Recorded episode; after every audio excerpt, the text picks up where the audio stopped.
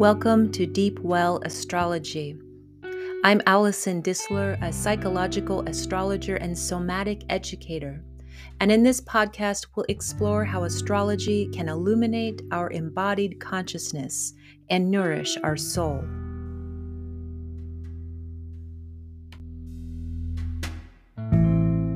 A sweet end of April greetings, everyone.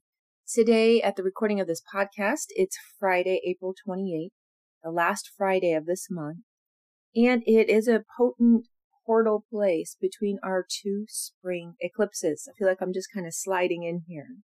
So heads up for those who are following the eclipse cycle, we'll have our next one on Friday, May fifth, which is a lunar eclipse in Scorpio. While we had a solar eclipse back on Thursday, April twentieth. And that was our first initiation point into this eighteen month or so eclipse cycle, you know, eighteen months to two years, that will start to occur on the Aries and Libra axis. So about every eighteen months or so, the wheel of the eclipses kind of turn, and it highlights different parts of our natal chart. So in short, what I would do if I'm brand new to eclipses is just take a look at my natal chart, get a printout, a look online, and see what house Aries represents for you. So that last solar eclipse moved into your house, your Aries house. Any inklings of new chapters or new beginnings, new entry points, or just energy or increases in the Aries section of your chart.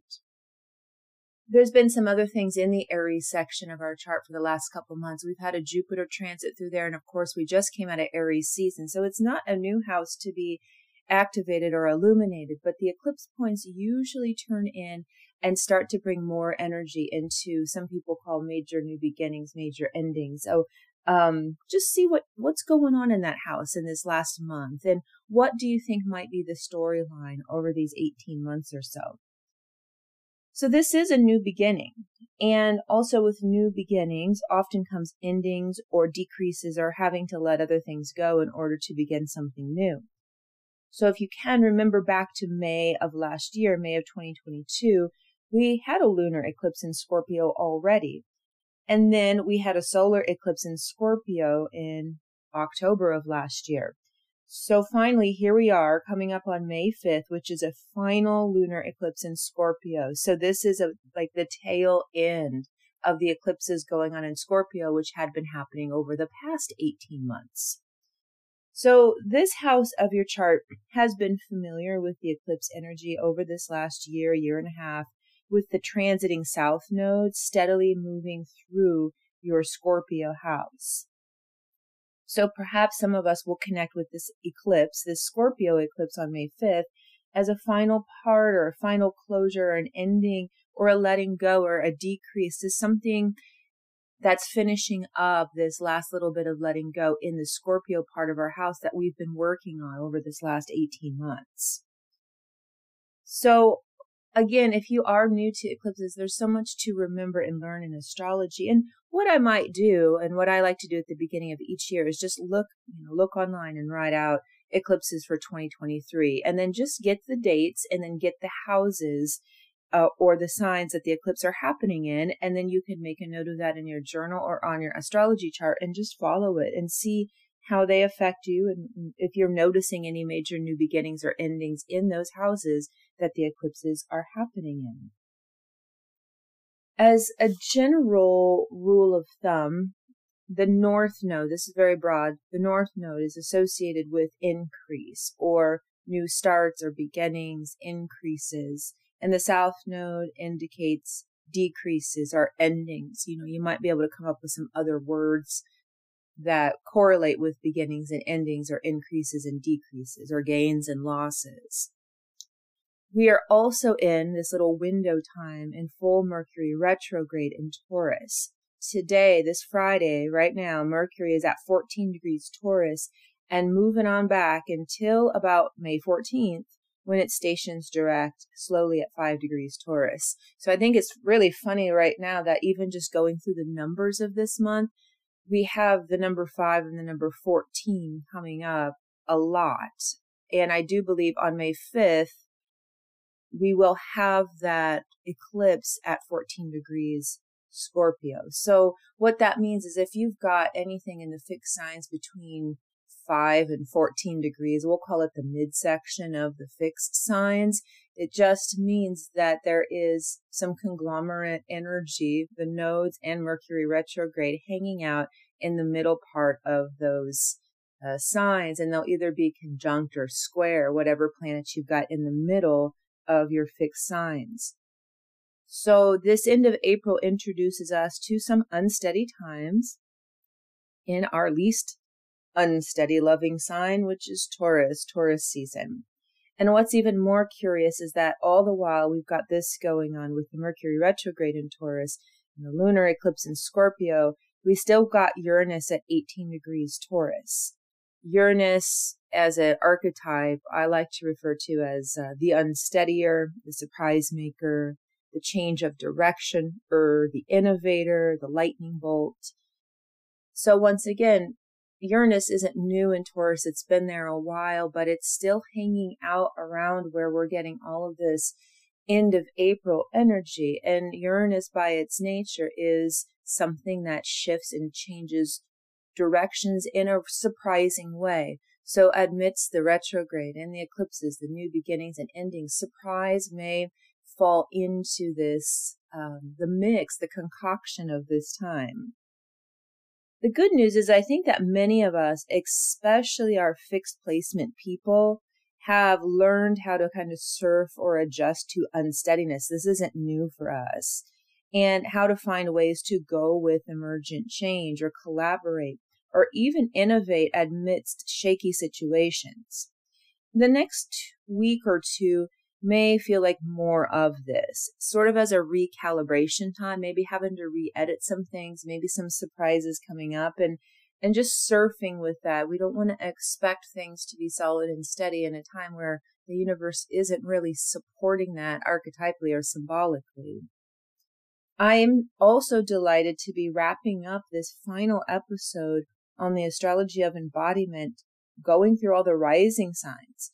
Today, we'll go through the last two rising signs, and I'm naming these rising signs the life givers.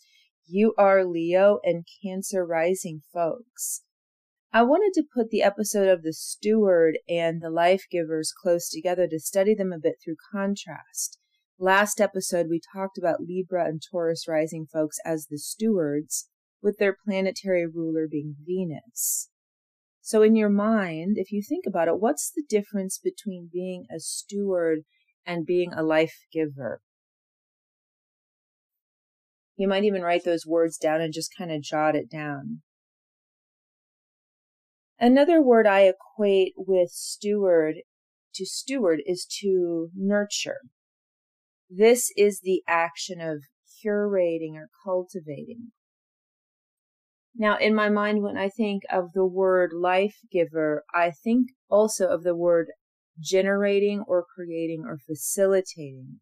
There is something initiating or initiatory due to the expressiveness about giving life or being a, quote, birther. I can't help but think about birth when I think about life giving. Leo and Cancer rising are unique as rising signs because instead of having a planetary ruler, they're ruled by a luminary. Leo is ruled by the sun, which generates light for us during the day. Cancer is ruled by the moon, which generates light for us at night through its luminous reflective quality. Both luminaries are generous and light offering. The sun generates its own light. It's amazingly central and enduring. And it's the same way that the moon is. The moon is also central to our mythology and our concept of being an embodied being in this world. The moon also offers light via reflecting the sun. The sunlight allows all things to grow. The moonlight allows many things to grow, but also things to open. When I was working as a doula, I also work with children. I think we got into the moon at that time.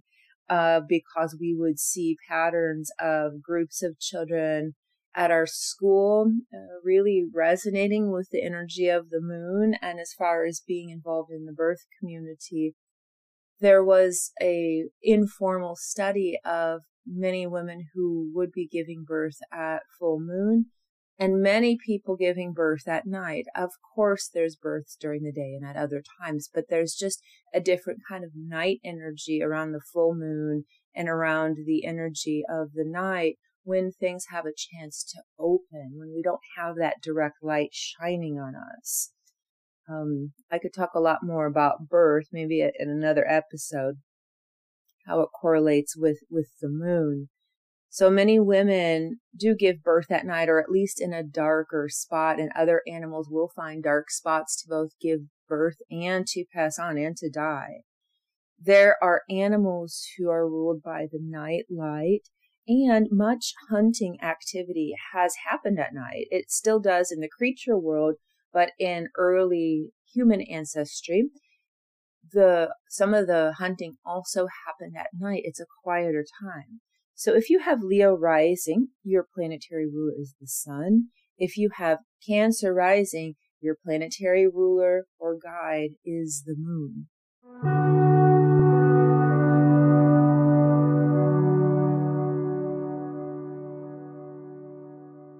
In this journey of embodiment, or as I've been naming it, the conscious and continual process of stewarding a home for the soul, so that we may come to understand our true nature, astrology can play an important part to help us look into what our own essential nature or qualities are, and what is our character strategy or our adaptive self. In Hakomi, or the Hakomi method of mindfulness-based assisted self-discovery, we studied life as having two selves, so human life having two selves. Well, sometimes you could also think of three if you would include the child self, but we never talked about the self as the three parts, which is an interesting correlation with some philosophies about the Trinity, or this, this three aspect. But for purposes of this, let's think about the two selves. According to the way of the two selves, the way that they play out is that we have both a witnessing self and an adaptive self. The witnessing self is the one who perceives and co-creates the character strategy. The character strategy is the adaptive self. It is the thing that we project that moves around due to what we have perceived over time. From an astrological point of view, the character strategy or the adaptive self can be found through the planetary placements in our natal chart, our Venus placement, Moon, Saturn, and how these archetypes and placements intermingle with each other and the elements of life, so-called coming at us. So life comes at us. I mean, it doesn't really, but think of it like this. Life comes at us. We adapt around it depending on our planetary signatures. We have predispositions towards looking for certain things, responding in that way, synthesizing in this way, having a barrier in this department of life. So we have all of those things put together. It becomes our adaptive self. The planetary placements show us our likely strategies and disposition of character.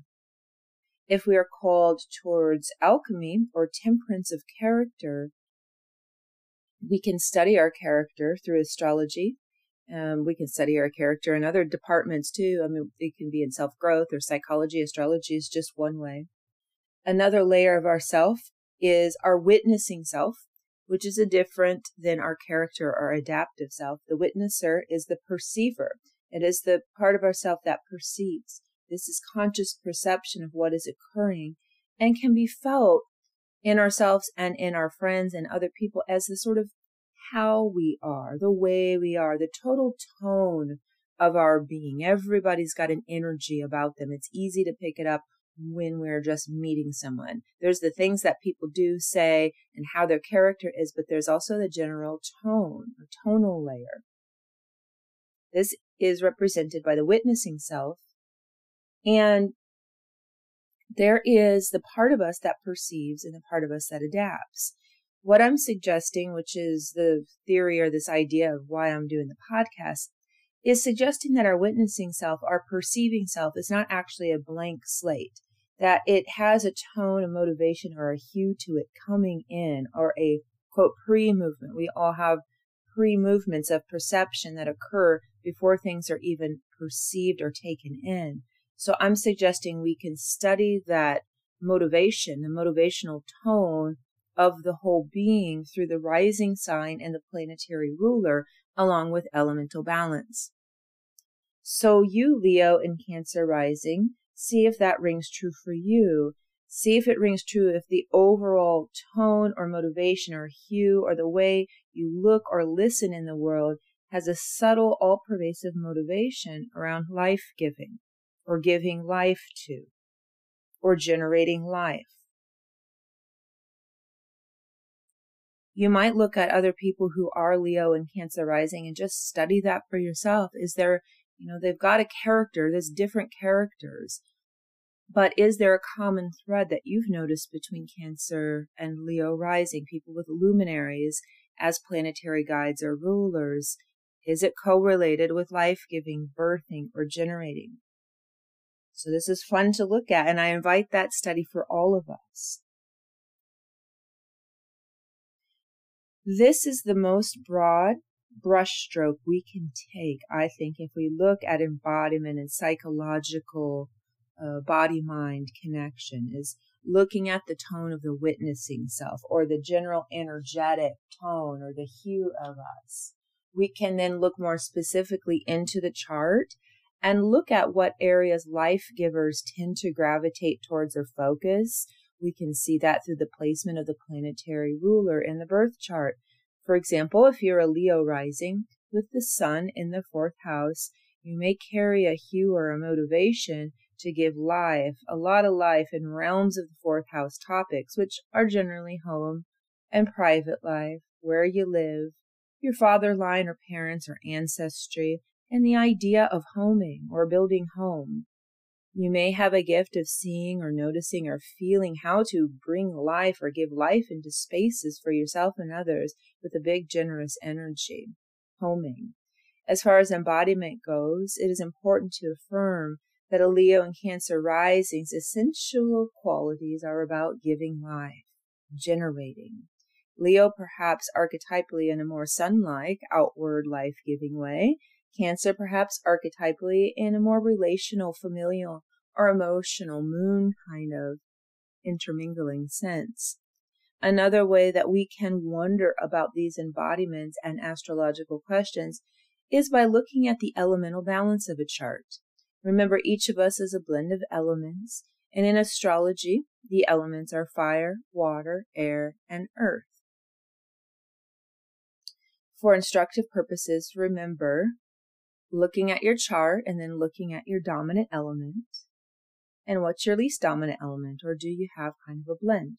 If you don't know, go to something like astro dot com or whatever app you're using or program for your chart, look at your natal chart, and then go to this little box at the bottom of the chart. It'll have symbols F E A W. It stands for the elements, and they're also in color if you're looking online.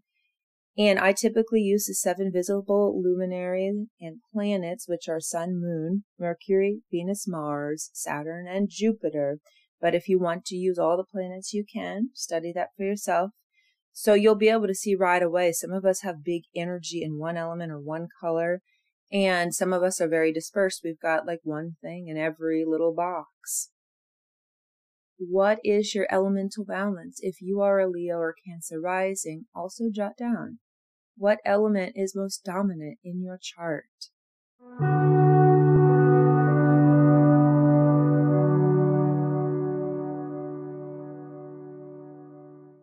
Archetypally, Leo rising with planetary ruler of the sun is a fixed fire sign. Remember some essential qualities of fire. They are expression, generative, self-centered, and intuitive. In contrast, Cancer is a cardinal water sign, and water is an element that is associated with feeling or emotion, nonverbalness, flowing, and being communal in nature. I think it's important to think about the elements fire and water both being generative or life-giving in different kinds of ways. But if we think about rising signs as associated with our first house and our embodied tone or motivational undertone, sort of the how of us, the way of Leo and Cancer rising are different in the way that they approach life-giving. Fundamentally, Leo being expressive, Cancer being reflective. In general, sensory relationship with reality is different for these two rising signs. So consider whether Leo rising has more a tendency to generate life by its outward shining, its outwardness, its external engagement and shining into the world.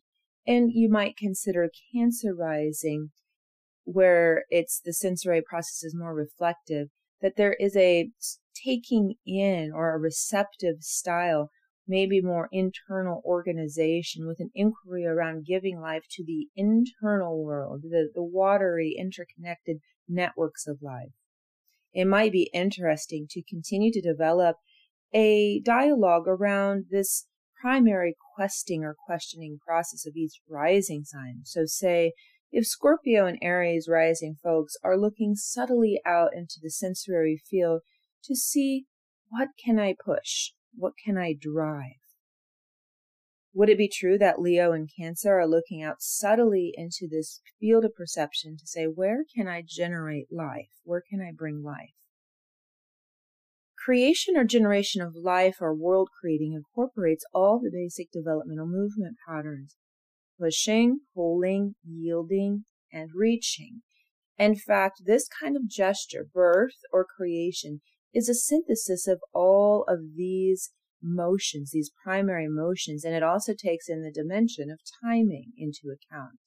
It makes me think of a friend with a high Leo content in their chart that's also a stand-up comedian. It was fascinating to watch the creation process of this person refining jokes and material, and then the dynamics of performance, which takes creation to another level, that includes needing to be in correlation with an audience in the element of time and delivery.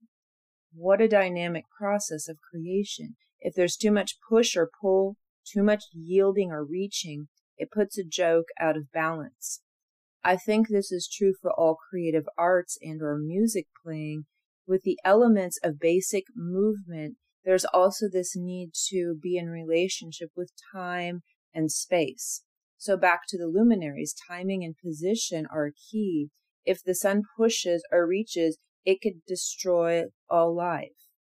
I would suggest that these rising signs, Cancer and Leo, beyond being oriented to the world of in a life-generating way, are also engaging with reality and a need for constant dynamic balance, a consistency of movement that yield best elemental balance and have all of the primary movements available. Even though Libra is often associated with balance, it's the Leo and Cancer rising folks where balance is actually fundamentally part of the life-generating process. So there's a difference between balance being important and um, and part of a internal balance, and balance being critical to the function. So when it comes to elemental balance, in the whole balance of the chart, which is a gesture of working to balance fire, air, water, earth, and our way that we carry that forward in our embodiment. I think that Leo and Cancer rising have a fundamental relationship, an important relationship and opportunity with this kind of synthesis, along with being aware of the dimensions of space and time. Leo, with a lot of fire dominance, is like a scorching sun that's too close to sustain life. It's burning. A Cancer rising that is flooded with high water elementals is akin to a several-week flood. These powerful elements need support and bolstering from equal and opposite elements. So we've already alluded to this a little bit with our extreme examples here. So let's look at a less extreme chart example. This is a hypothetical chart. Um, if you do have this chart, give me an email. It'd be amazing if one of these hypothetical charts was actually the chart of somebody. So this hypothetical chart is Cancer rising. So think about that. Say this person has a Cancer rising with a moon in Leo, Sun, Mercury, and Venus in Virgo, Mars in Scorpio, and Saturn and Jupiter in Libra. What we do is count up the elements, those seven elements first. This would yield three earth elements, two air elements, one water, and one fire, plus the Cancer rising. With Cancer rising, that would make the moon in Leo, which is a fire sign, the chart ruler or navigator. And then we'd know that we'd have to count around, you know, look at the chart. If we have Cancer rising, even without looking at the chart, we could count around and then find out what house that moon is in, and that department of life would be that place where life giving is quite important, or it it um has a lot of energy. Since fire and water in this chart are tied for the least dominant element, but both are represented by the Cancer rising and Leo moon, I would first assess that the owner of this chart to be able to access all of the elemental attributes.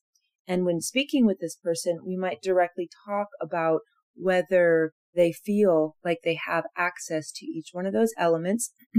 And if they don't, we might bring up one of those planets in the chart just to talk about, because it's already in the chart and we are able to reference it. And when speaking with this person, we may directly talk about the importance of elemental balance, or name specific examples where each element is felt. If this hypothetical person already had a good balance, what we might do then is just make an elemental flowchart or four square boxes and put each element in a box and just list what practical and actual embodied people, places, and events cultivate or support that element. You might revisit this elemental balance quarterly to help make daily life adjustments to facilitate balance.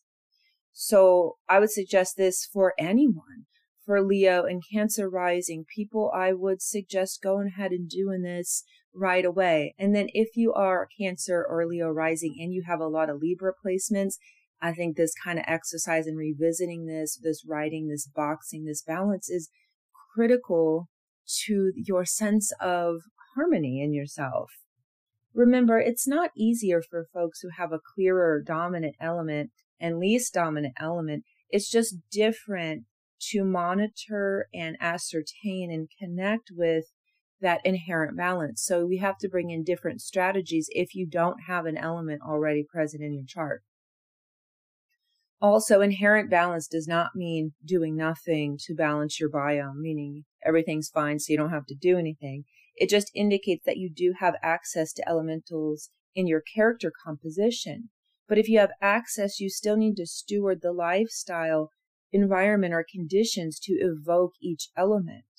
Our modern landscapes and environments don't always naturally yield themselves to access all elemental components. And some of us with a good elemental balance inherently may live in an environment that inflames or dries out our need for water, for example. You may live in an area that is very compact and busy. It may be very concretized. You may be dealing a lot with hard surfaces, but the element of air, like with things being close together, you don't have access to the element of air as much as someone living out in the desert or somewhere far away where there's a lot of spatial elements. You really have to consider is where you're living and the environment you're in cultivating all of the elements for you. So do you have access to all of them? Which brings us round to the fundamental principle of embodiment, which is consistent and constant process of stewarding a home for the soul in our lived body so that we may come to understand our true nature.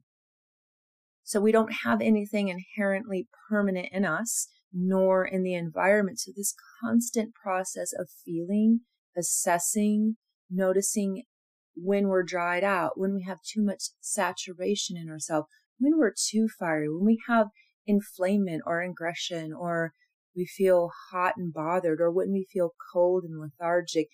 Some of that stuff is happening within us, but a lot of it is environmental, and that's where we have agency. So we are the ones who are facilitating our process of comfort and embodiment and ability in environment and in reality. So thank you for tuning into this whole series of astrology and embodiment. In the coming weeks, I'm going to take a short refreshment break to gather new materials and inspiration for the next podcast cycle. And there's going to be a lot more to come on this topic, this emergent topic of astrology and embodiment.